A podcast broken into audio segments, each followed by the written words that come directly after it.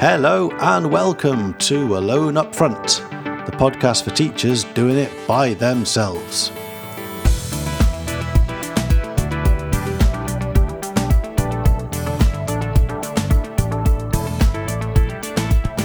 Hi, folks. We're back. Episode number three. I hope you've had a great week wherever you've been teaching, whoever you've been teaching, whatever learning you've been doing. I'm Steve Mortimer in Berlin. With me is Chris Mortimer. Hi, Chris. Hi, Steve. Beautiful day here in the Midlands. How are you? And a mercifully cool day in Berlin. It was very hot last week. Now it's cooled down a bit. So uh, this is going to be a more relaxed podcaster you're listening to. Um, hope everyone listening's had a great week uh, in the classroom, in the learning space. Maybe you've had some highs where you've realized something amazing. Maybe you've had some lows where you've thought, oh, I can't do this at all. But that's all part of the roller coaster that is affecting learning. And although Monday morning you may not feel it, we all love it deep down, really, right? Well, we'll see. I, think it's a constant learning process. And uh, I've been doing it for ages. Chris been doing it for ages. And we're still getting a lot of value out of it and enjoying the work we're doing. So, week number three. Um, Today, we want to get into something which is pretty fundamental again, um, and that's distinguishing between something you might call a learning objective and something else you might call a learning outcome. I'm going to ask Chris what he thinks about those two terms in a minute, but we want to break things up a little bit. So, we're going to introduce a new feature this week, which is called um, Is It Worth It? In this feature, I suggest something which may or may not be worth it, some kind of aspect of classroom practice. Me and Chris engage in a quick fire. I promise it'll be a rapid fire debate, not me talking for ages and ages. Um, and then we try and figure out whether it's worth it or not. And of course, just like last week, we're going to have our top tip later, um, which is an idea hopefully you can use in your classrooms today or tomorrow. So that's the lineup. So, hitting in the first topic then objective versus outcome. Chris, have you ever come across those terms in opposition to each other, or have you come across those terms at all? Yeah, Steve. Well, I've got to say, the previous two topics, we're on week three now. The previous two topics, well, I felt I had a working understanding of uh, of both of those. Whereas this one, I've got to say, I'm a little bit anxious about because I don't think I could clearly define the difference between an outcome and an objective. In fact, I would say in my work when I've been, uh, you know, knocking up mark schemes and things, I use these two terms pretty much interchangeably. So I'm looking forward to uh, learning the distinction and uh, the significance of that to my practice? I think it is significant, and it's not just a semantic thing. Some people might say, well, who cares if you call it objective or outcome? But that's not the point. Um, we have to have this realization, I believe, or I've come to believe, that there's a fundament, there's fundamentally two different things that are happening um, when you have a, a teaching and learning process, and thus you need two words for them. Now, whether you call it aim or objective or outcome, that's by the by. That really is arbitrary. But making a distinction in your mind between two things is really important. I think those two things are learning objective representing a abstract understanding of a given piece of content and learning outcome being the evidence produced by the learner resulting from that understanding.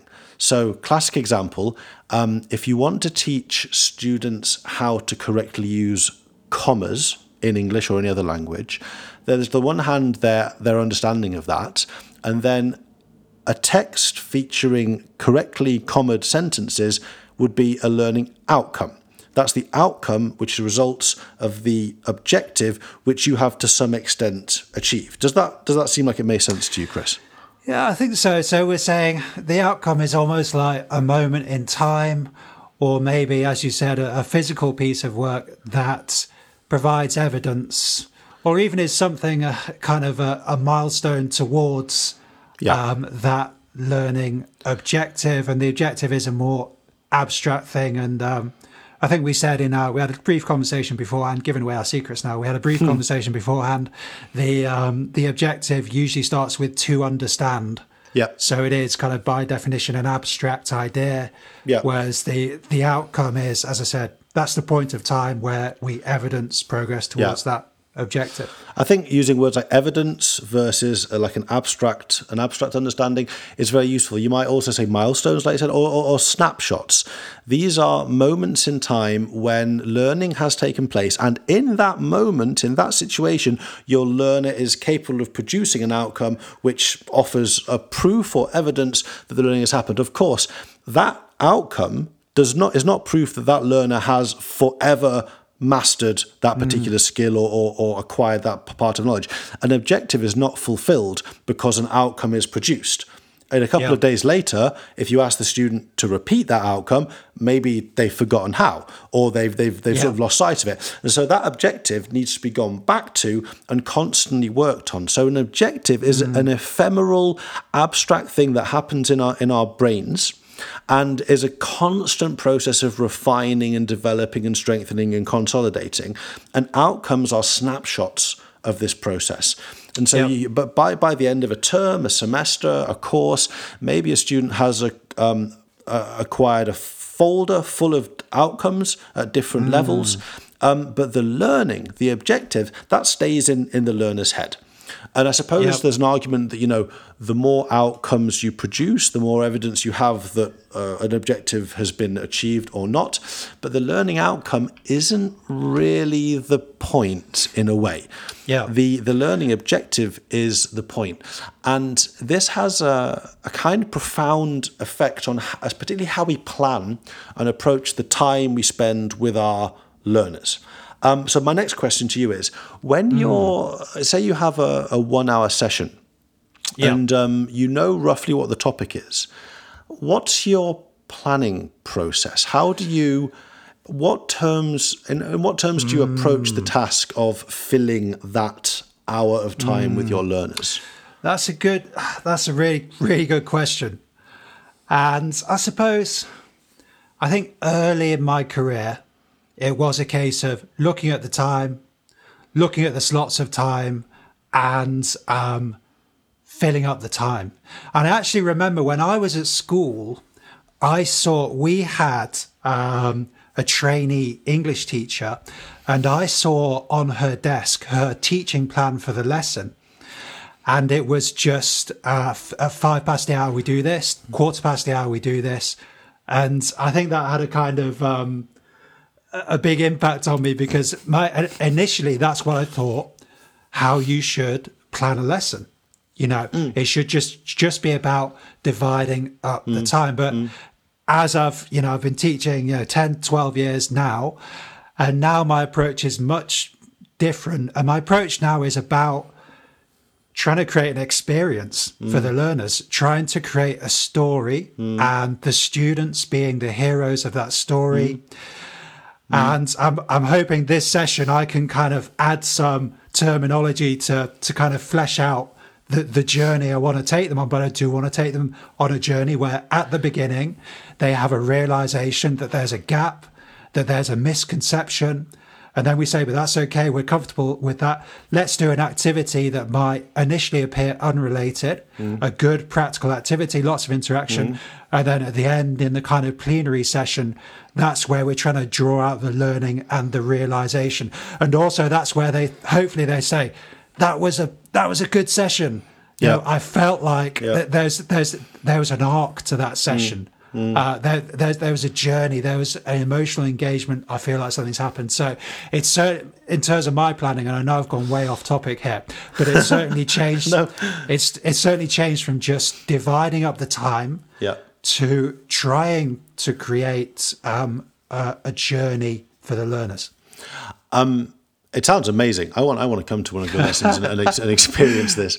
Uh, but you're absolutely right. Uh, the thing is that that whole idea of chunking up the time, it's not necessarily bad practice. Um, in mm. my teacher training, we had to produce detailed lesson plans, and inevitably on the left-hand side of the sheet, you had a column which had minutes saying how long you were going to do each thing. It's important for your supervising teacher when you're training to know that you have some kind of plan, and the only real way you can prove that is by showing that you're going to fill the time. The problem is that it does pull you towards thinking about what are my learners going to be doing. The word doing becomes very important. They're going to be mm. doing that for 15 minutes. Then they're going to do that for 20 minutes. And then we're going to do that. Always do, do, do, do, do. How long will it take them to do this?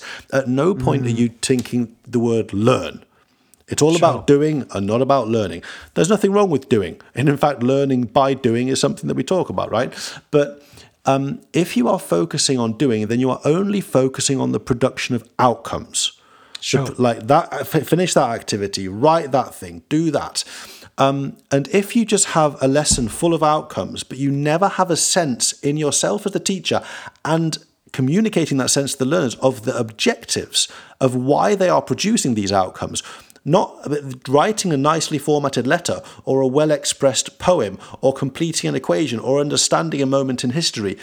Um, okay, no, the last one is wrong. The last one really is the learning objective, but all yeah. of the others, all of the others are outcomes which may mm. or hmm. may not mm. um, provide evidence of objective. You see, it's perfectly sure. possible to explain to your students what you want them to do, have them do it, and have them produce the outcome without them ever actually doing the learning you think they might be doing. Yeah, there, there's there, there can be this weird kind of um, um, teamwork, uh, unintentional teamwork happening between uh, teacher and learner, where the teacher is kind of ex- telling them what to do, the learners mm. are doing it, Mm. Um, everyone looks happy. It looks like there's amazing learning happening because look at yeah, look, look, at these beautifully these beautifully um, formatted uh, texts that are being produced. Mm. But of course, because we're just talking about teachers defining outcomes and learning, you've never had the actual objective. Like why? Like what? Yeah. what's the point of doing this? I mean, this totally totally resonates with me, Stephen. I know one of the conversations we have is um, we talk about doing the right thing wrong mm. and doing and, mm. and doing the wrong thing right, which is um, a famous quote from management science. But I think in business and in education, anybody who's trying to do something purposeful, mm. uh, often we can be guilty of doing the wrong thing right, which is, as you said, having some um, having some in the educational context, having some some of those outcomes. You know, the students appear to be doing work, but then what's it all? What what's it all going towards? You know, mm. and in the business context, you can have uh, a company that's efficient at the operational level, but what's it actually? What's it actually moving towards? You know, what are those uh, strategic objectives? Yeah. And um, we have to think. Um, you know, what is what is the right thing? And I think that comes through defining the objectives properly. But what you've what you've kind of um, what you've touched on a bit is that um, the teacher should have these objectives, but also if we can communicate those to the learners, mm. then we're asking we're we're getting some metacognitive yep. action. And it's just like you know when I've I've got my drum kit behind me now, and you know I'd like to be able to play jazz music. Mm. And I can have that in mind as a bit of an objective. And I know there's certain smaller chunks of technique and skills mm. that I've got mm. to be able to that have got to be able to uh, master. Mm. So those those are the outcomes that are going to move me in that direction. But I'm working on a metacognitive level because I'm thinking one day I'll actually be able to play to play jazz, yeah. and that's and that that's very motivational for me yeah. um, as a learner. So these learning objectives is about the teacher articulating them to the students as well and getting them. Mm. That's right. That's right. What we'll do now is we'll go to our, our new feature briefly, then we'll return and, and finish up our topic and then go to our top tip. So, new feature. Okay, listeners, sit down. This is a big one. Is it is it worth it? When you are considering how to plan your day, your week, your month, your year, there's many different things you can do. You hear about some teachers doing this, doing this. Oh, it sounds so amazing. Or oh, maybe I should be doing that. We're gonna cut through the noise and get to the get to the nitty gritty of is it worth it? Should you be doing that? That's the plan at least.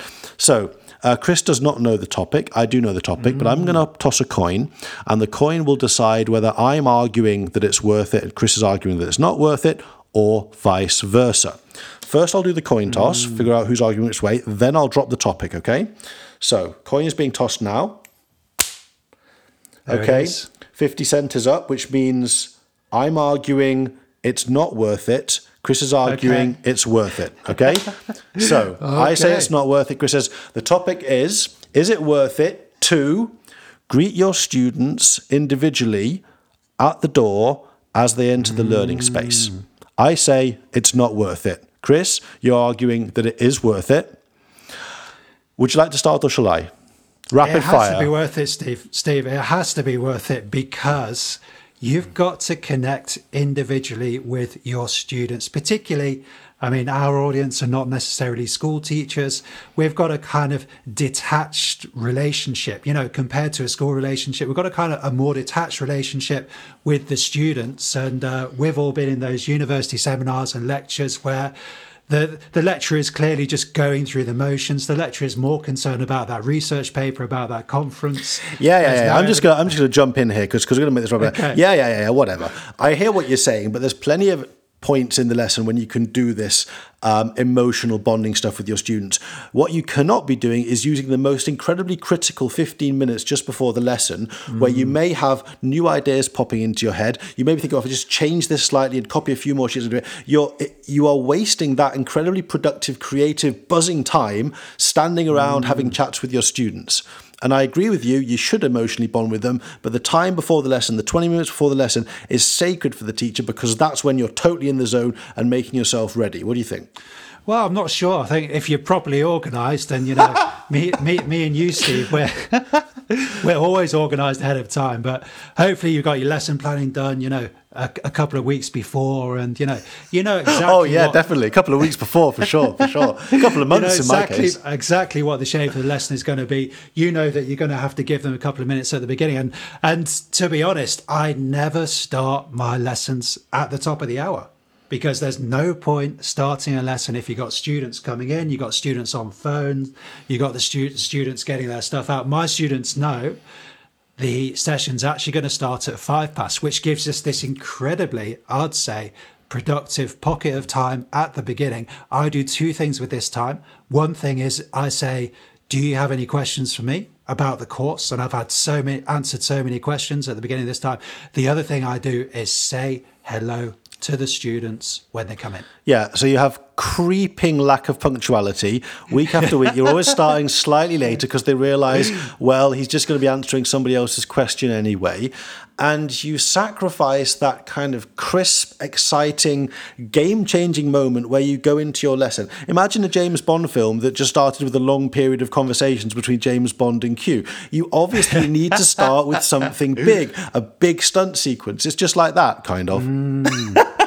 yeah, it does. It, it can appear, appear ponderous, but we can only work with, you know, we can only work with what we're given. We don't want to be one of those lecturers who the first thing they do is they complain that the students are late. This is something I've learned over the years. You cannot be complaining to the students about punctuality and things like that gets things off gets things off at, on on the wrong foot. So yeah it's a little bit of a compromise. It's not an idealistic approach but there's lots of good stuff we can do with this time and i would suggest um, saying hello to the students particularly important in the international um, you know the, the, the globalized economy that we're working where you've got students from other, from other countries coming in might be a bit nervous about you know being um, in the same space as a lecturer might be bit, be a bit nervous about how to communicate to the lecturer. You're saying, listen, happy to communicate. Good morning. Welcome to the session. Mm, I, I do hear what you're saying. It makes a lot of sense. But my final point is uh, nothing nothing can touch well i kind of made the point before but it's nothing can touch that incredibly important time when it's you and the lesson there's no escape you can't you can't go mm. and get a mm. coffee anymore you need to just go and teach this thing and that for me is always the most productive time in terms of creative lesson mm. planning um, i know the lesson planning should have happened earlier but i find that when you when you it's something to do with being in the space um, understanding mm. what the mm. temperature's like, the weather's like, getting a sense of the learners as they arrive. Getting, when you, in the you, zone. You, suddenly feel, oh, you know, in theory, I wanted to do it like that, but actually, I should be doing it like this. Now that I see that, oh, and I'm going to quickly run, and I've just got, you know, 10 minutes now to quickly, quickly change my routine, change what I was planning, and maybe do one quick support sheet, bang it out, print it out, copy it, and get back in there. There's been so many lessons where I haven't done that because mm. I thought, oh, I should be greeting my students. And then the activity, you know, bit too outcome focused. But the activity and the learning has not gone as well as it would have gone if I'd not said hi to them. And my question is, is it really, are you getting that much value by saying hi to them? Yeah. For what you're losing by losing them? That's my final, my final argument. What's yours? Yeah, you know, I'd say, well, maybe I kind of bring these two, bring these two arguments together. I mean, I think there's something to be said for the first thing you say. The first thing you say in the session that's your chance. You could say something thought provoking there, say something controversial. So if you're saying hello to the students, having this kind of chit chat at the beginning, then you've lost the impact of potentially using the first thing you say to say something incredibly thought provoking that's going to that's hmm. going to set that's going to set up the session. I think we should maybe clarify as well that the, the, the point of we're asking is it worth the initial question was is it worth greeting your students individually on the way in? So mm. sort of so uh, so standing by the door um, and you have to start. I mean, some will arrive early, so you have to start start this fifteen or twenty minutes before the lesson. Um, and then in my case, I stand there, I have my laptop in my hand. I use a, a yeah. student student grouping app that we'll talk about later in this pod in another episode, and I say to them, "Oh, hi, Mark. You know, hi, Dennis. Hi, uh, Anne." And uh, they come in. So how you doing? Blah blah. And I have for a few. Okay, so I'll tell you what. We'll we'll end the is it worth it debate, and we'll reveal our true opinions because I had yeah. I, I had to argue the case for this is not worth it, and you argue the case for it's worth it. Our listeners mm. have to decide based on that debate whether they think it's worth it or not. I don't honestly know.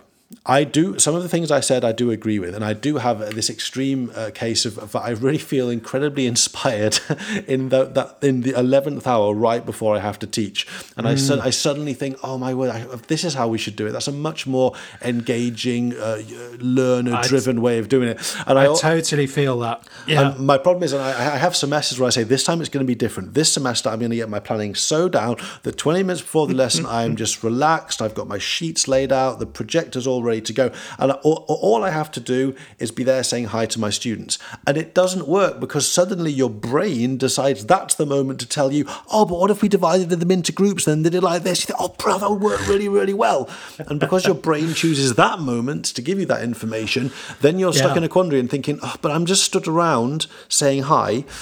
I don't know. Absolutely. I've, I mean, I've been in that situation where you've made decisions. Um, 10 minutes before the session yeah. that have made things so much easier. And it's right, like just before the session, maybe it's because you got the pressure and the adrenaline. Mm. And I think it's to do with our personal our personalities as well. Sometimes, you know, we need to get close to a deadline to do something. Yeah. Um, True. But yeah, I've I've made decisions five minutes before a lesson that have undone three hours of preparation. Oh yeah.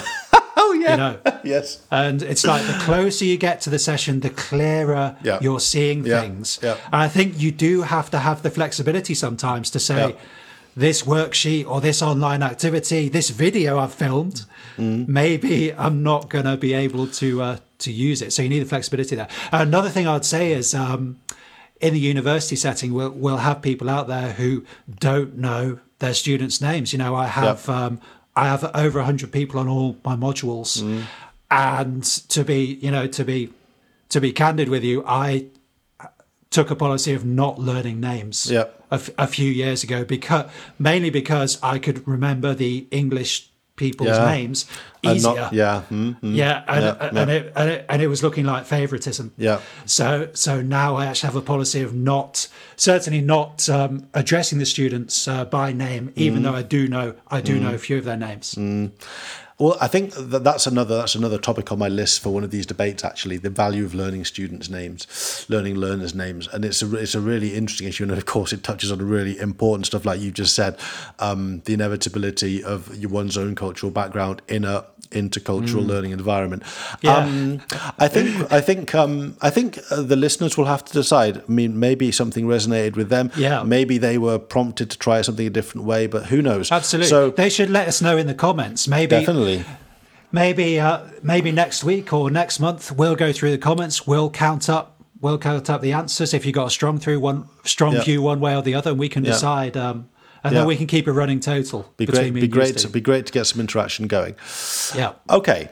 So now then, um, I want to briefly return to our main topic today um, before we then head to our top tip and um, head out of this. So we were talking about the incredibly important uh, need to differentiate a learning objective, an abstract thing that happens in your brain over time, with a learning outcome, a momentary mm. snapshot which evidences hopefully an instance of uh, learning.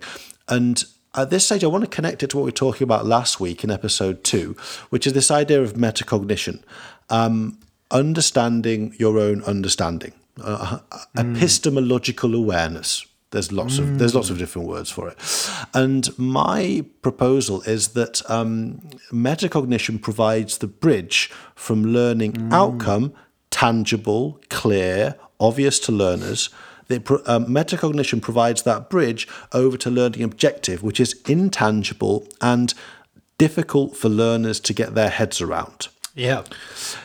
Um, if you just have people um, doing doing stuff, you'll learn. They're so acutely aware of what they're supposed to do, what they're trying to do in the lesson, and they are not aware often of what they are supposed to be learning.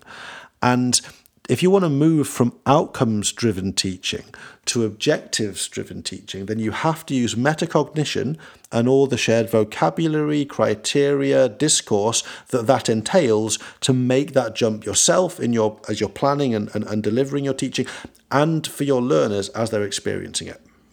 Sure. So how would I mean I totally agree with that. I think we're talking about the learner being able to understand the why so this mm. activity we're doing, which might not be super inspiring, you know, why am I punctuating this paragraph with commas mm. to go mm. back to our comma mm. example? Mm. If they are at the metacognitive level aware that they're pushing towards an objective, it can provide motivation and it can make those activities that might seem, uh, you know, a bit obscure or, or just a bit boring it can kind of keep them going through that time. So I'm I'm interested in how are you communicating these learning these learning objectives mm. to, to, to the students? Well, um, one of the bonuses of adopting this approach, um, and th- this comes back to that whole system when you're planning and whether you, when you're planning your teaching and you're worried about what are they going to do, they're going to do that for 15 minutes and that, and thinking about chunking up mm. the time. If you can, um, if you can, if you go into your planning thinking right, my learners at all times need to understand the deeper objective here. They're not focusing on just doing the outcome, they're, they're focusing on the objective. You have to then begin with a conversation with your learners about where they are at the moment. So if you, mm. it's just like what we're going to try and do today is, is write this email. Mm. So rather than just saying, okay, here are the instructions for writing a good email, please read them and, and reproduce it, that does that, that bypasses the objective, which is a, a deeper understanding of the cultural, historical, social that, context behind email writing. That's that's yeah, what yeah, that's yeah. you you want I think I, I, I think that's the most that's the most common error in teaching is not providing that that that context. I think that's such such an important point. Not providing that motivation. Yeah. But go on, Steve. Just wanted to well, throw that well, in. It means that um, what may have been a twenty minute email writing task that only fills 20 minutes of your lesson, you have to do a lot of other stuff.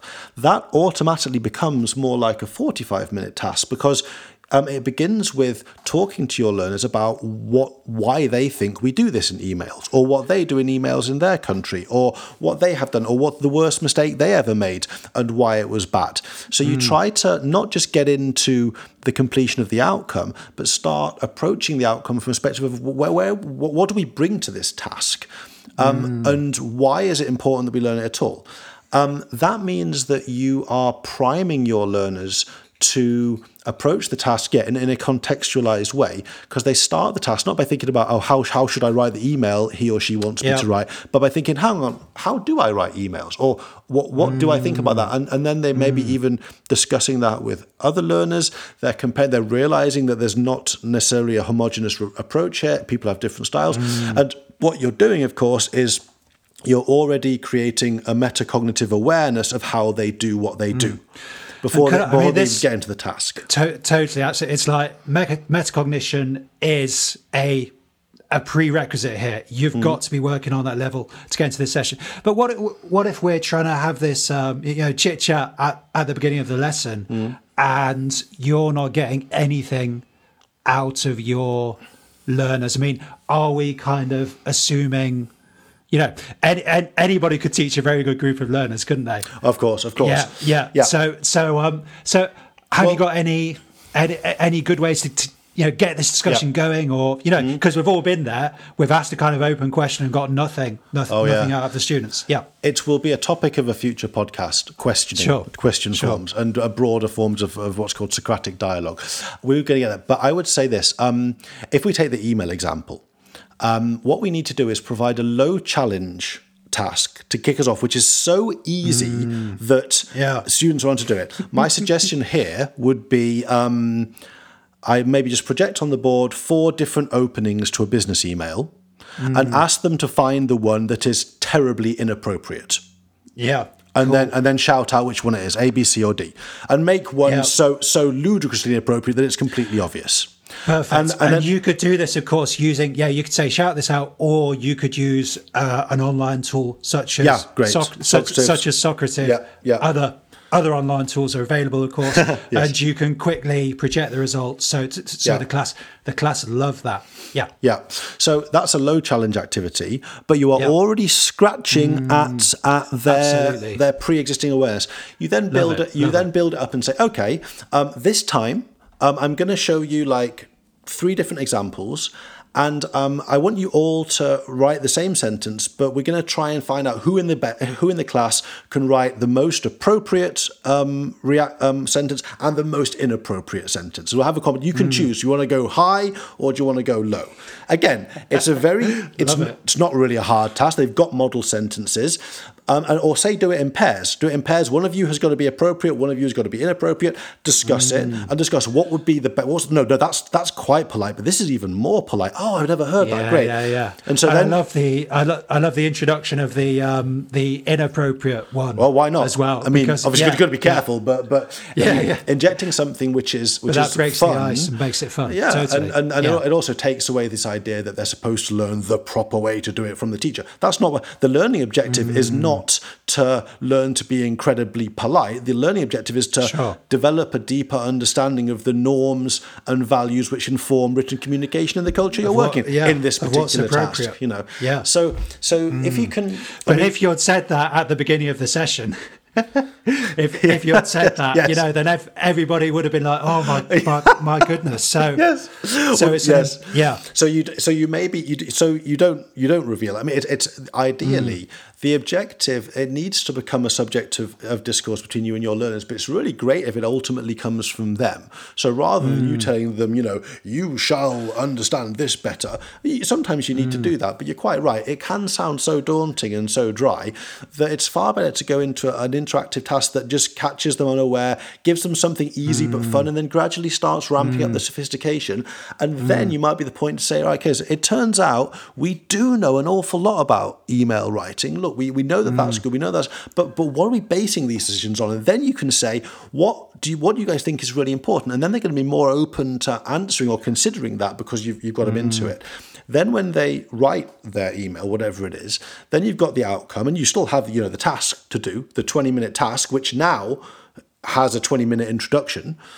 Hmm. Um, and the thing then at the end to round this all out is that word you mentioned earlier, which is plenary, sometimes it's called, mm. which is where at the end of every sort of period of learning, and maybe it's a lesson or a session or whatever, you sort of go back and say, okay, now that we've written the email, let's just go back round to where we were at the start.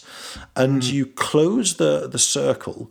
And this also extends that initial 20 minute task you had. This extends it by another 10 or 15 minutes because then mm. it's important for you to say, now you look back at these sentences we wrote, what have we learned and, and, and how can we develop this? And next time you write an email, what might you do?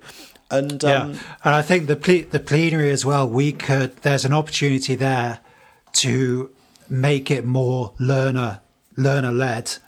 But Yes. well, an, I, an, an idea I would have there is. Um, um, yeah, some kind of online tool. This is the question, which could be as open as, you know, what did you learn from the session? Yeah. Uh, you've got two minutes to answer that question, and then you use the answers from the learners to structure what you would have said anyway yeah. in the in the plenary, but it makes it feel more like it's come organically from the learners rather than the teacher saying, "Oh yes, well done, you're like Mm. me now." Yeah, yeah, absolutely, absolutely. Um, you, as, as a teacher, you're, you're sort of trying to take yourself out of the equation a little bit. You're, try, you're trying to really focus on the fact, the progress that your learners have made, how far they've come, and ultimately, if you've structured it in the way we talked about, by providing small challenges and then bigger ones, and then a, a more sustained period of work where they do the outcome and everything, they really have driven that process. Of course, you've kind of been in the driving seat ultimately by directing their responses and supporting them and, and sort of helping them along the way. But it's been a learner centric, learner driven process. And it will feel then very natural to conclude that process with a plenary, which brings you back round. So you begin and you start at the metacognitive level of them reflecting about what they're doing. And that ultimately is them reflecting on the learning objective. Whether you want to explicate that, make it explicit, um, is another question. With some mm. learners, it's a good idea. With other learners, it's less good. It's certainly a good idea, an essential idea in your head that you've got it. And the practical benefits are you're not filling, you're not doing four or five activities to fill your hour. You have one activity done properly landing mm. with the learners in a profound way and you don't need to plan so much because you're not desperately filling up time with what are they going to do you're efficiently filling up time with what are they going to learn and um, mm. I, I think i tend to think it's how it needs to be certainly for me personally having that realization uh, changed everything and dramatically reduced the time i spent planning my lessons and we can all be grateful for that yeah yeah absolutely it sounds like um you know, we, the, I mean, talk about metacognition, you know, the concepts that we're using, the building blocks we have in our head to structure mm. a lesson plan, you know, um, you know, what you're describing there is, well, it's the classic, the, the, the, classic story, the classic kind of marketing story, which is, uh, you know, here's a kind of situation. How would you think about it? Okay, there's there's a bit of a gap here and then yeah. and then you're kind of introducing yourself as as a guide, as somebody who can help, mm. and and having for me having that kind of narrative arc in mm. mind mm. for a session that's more helpful than than cutting up into blocks of five or ten minutes. It's also more helpful than thinking, okay, hand out one there, hand out two there. Yeah. Yeah. But it's quite but it's quite sophisticated and I think it only comes you know that would be difficult for a new teacher mm. um, to, to, to do. But with with time, I think I, th- I think that is the, the a really good way to think about it. Yeah, and it can and it's not necessarily a linear process to start doing things this way. It yeah. was kind of it was kind of an overnight thing for me. I think I, I just sort of realized every time I was sat there in the evening and I wanted to just get my planning done. Um, and you reach that kind of stage where you're not feeling very inspired and you just start thinking oh i'll make a sheet where they have to do this and then i'll i'll have them mm. do that and you think no no no no you need you need to have the confidence in your own intuition and instinct to say look stop thinking what they're going to do think what they're going to learn mm. what, why are they doing this and yeah. then you, sometimes after a couple of hours like a couple of you throw away the lesson plan and you figure out this is all this is all boring dull repetitive outcomes mm. with no mm. objective. What I need is objective, and that objective is this. Ah, I feel refreshed. I feel like I can do this now. It, it takes, as you say, it takes all the pressure off. Yeah, it really because does if you're if you're kind of trying to work in these handouts that are not quite hitting the mark, yeah. you know yourself that it's gonna be it's gonna be a real kind of workman-like session yeah. for you. Yeah. It's gonna be hard work. There's it's gonna be all coming from the teacher. You're gonna have to be explaining all the time and kind of mm. selling mm. selling it to the students all the time. Whereas if you can create create the right story built around this learning objective, then de-stresses it for the teacher. It really does. So please, if you listen to this and you think any of this resonates with you, you know, give it a try. Probably you're already doing it, or maybe you're doing your version of this that works really well. Um, but if if anything we've said has helped you or made you think, yeah, I can relate to that, then that's great because that's what we're trying to do on this podcast. Okay, it's time for this week's top tip before we before we before we call it a day. Okay, Chris, in your lessons. Yeah how often would you say you have a situation where you have a little task, maybe a bit of group work, students get into it, and uh, there's five or six groups in the class. They're working well. It's you can see learning. You walk, you do it. You're walking around. You're doing the little. Yeah. You're doing the teacher teacher thing where you just perch. Classic. The teacher perch on yeah. the desk and. Uh, so how are you guys doing? Oh, so, yeah. so we're all doing that. So it's all good. The bread and butter of the teaching day. Yeah. And then you realise there's a couple of groups at the back who appear to be basically finished and they're mm. reaching to their phones and they're getting a bit bored and you're thinking oh better uh, better better better sort of you know bring this together. But there's a couple of groups down front who are still furiously discussing and you sort of go and you realize oh, oh no they're really really into it. If i shut them down they're going to be really but those groups at the back they're getting their phones out and they're getting really bored. Mm. oh my god. And then you do that teacher thing people can't see me but I'm, I'm waving my hands in the air and you're sort of going okay everybody. Okay. Yeah. okay folks. Um, okay sorry. Oh oh, sorry. And um, people at the front ah. are annoyed because you interrupted their frantic discussions. People at the hmm. back are annoyed because they got bored. And everyone hates you as a teacher, hmm. despite the fact you organised a nice interactive group work task for them. It sucks. This happens to me all the time. What about you? Absolutely. It sounds like you need a timer. Right, right. It's saw like I primed, I primed you to say that.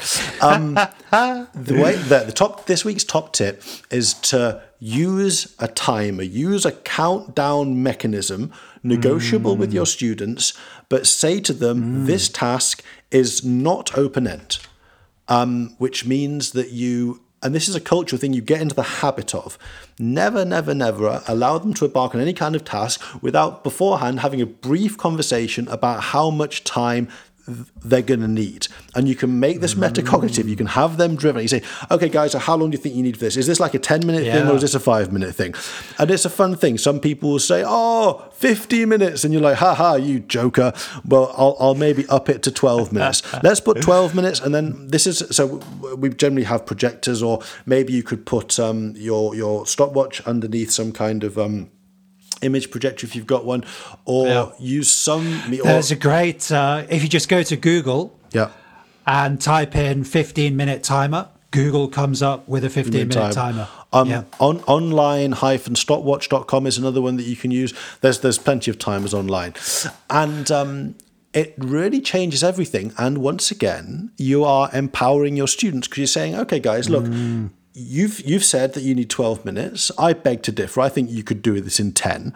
So I'm going to put 10 up. But when we get down to three minutes left, I'll stop the timer and we can have a little bit of renegotiation. And I'll maybe Ah, I'll add one or two minutes if you like. And you're creating a, uh, you're empowering them because because they're they're kind of driving this process as well. Um, and you have and and you are make you're stopping yourself being the the killjoy.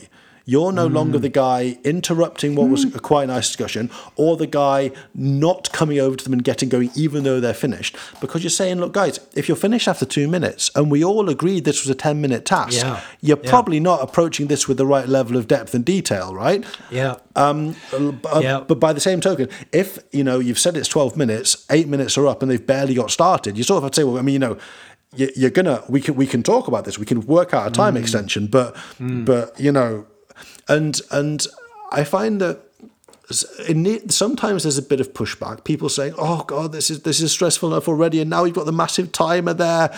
Um, but I find that as soon as they realise that you're open to negotiation about this, and you can do it by putting a couple more minutes on there, um, then it actually makes for much more focused, coherent group work.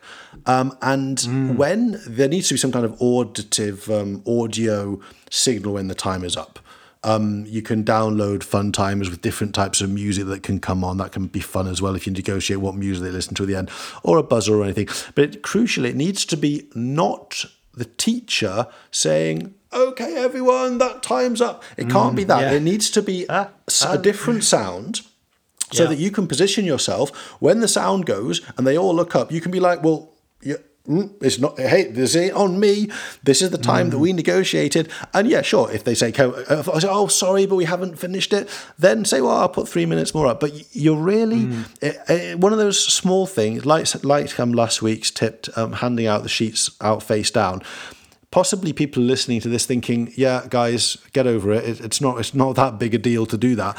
But Oh, it is. It seems to make a profound difference to the way It your does. the way It your does. learners It are interacting with each other during the group work. The group work. Another another kind of classic teacher thing to do is to be saying, "Okay, you got two minutes left. Yeah, getting Yeah. your, your sore throat. Okay, oh. five minutes. You Yeah. know, and again, you're shouting over mm. over the learners, you know, Yeah. over the students. You know, mm. it's classic. It's classic teacher stuff. And um, yeah, for me, I mean, all of the tips we give result in better learning, but. More importantly, for me, from a selfish perspective, they're going to de-stress it for you. Oh yeah, yeah, Yeah, you know, I think we said last week, you know, three percent less stress because of the sheets thing last week, 3 percent less stress for the timer. For me, um, introducing, we mentioned the online tool for getting information from the students. That reduced everything like ten percent because it meant I wasn't I wasn't going. What do you think about this, guys? Oh, what's your idea? Blah blah mm, blah blah blah. Mm, you know, mm. there's we're going to go through five or six things and talk about marginal gains. Gains. Each is going to de-stress things by two, three percent.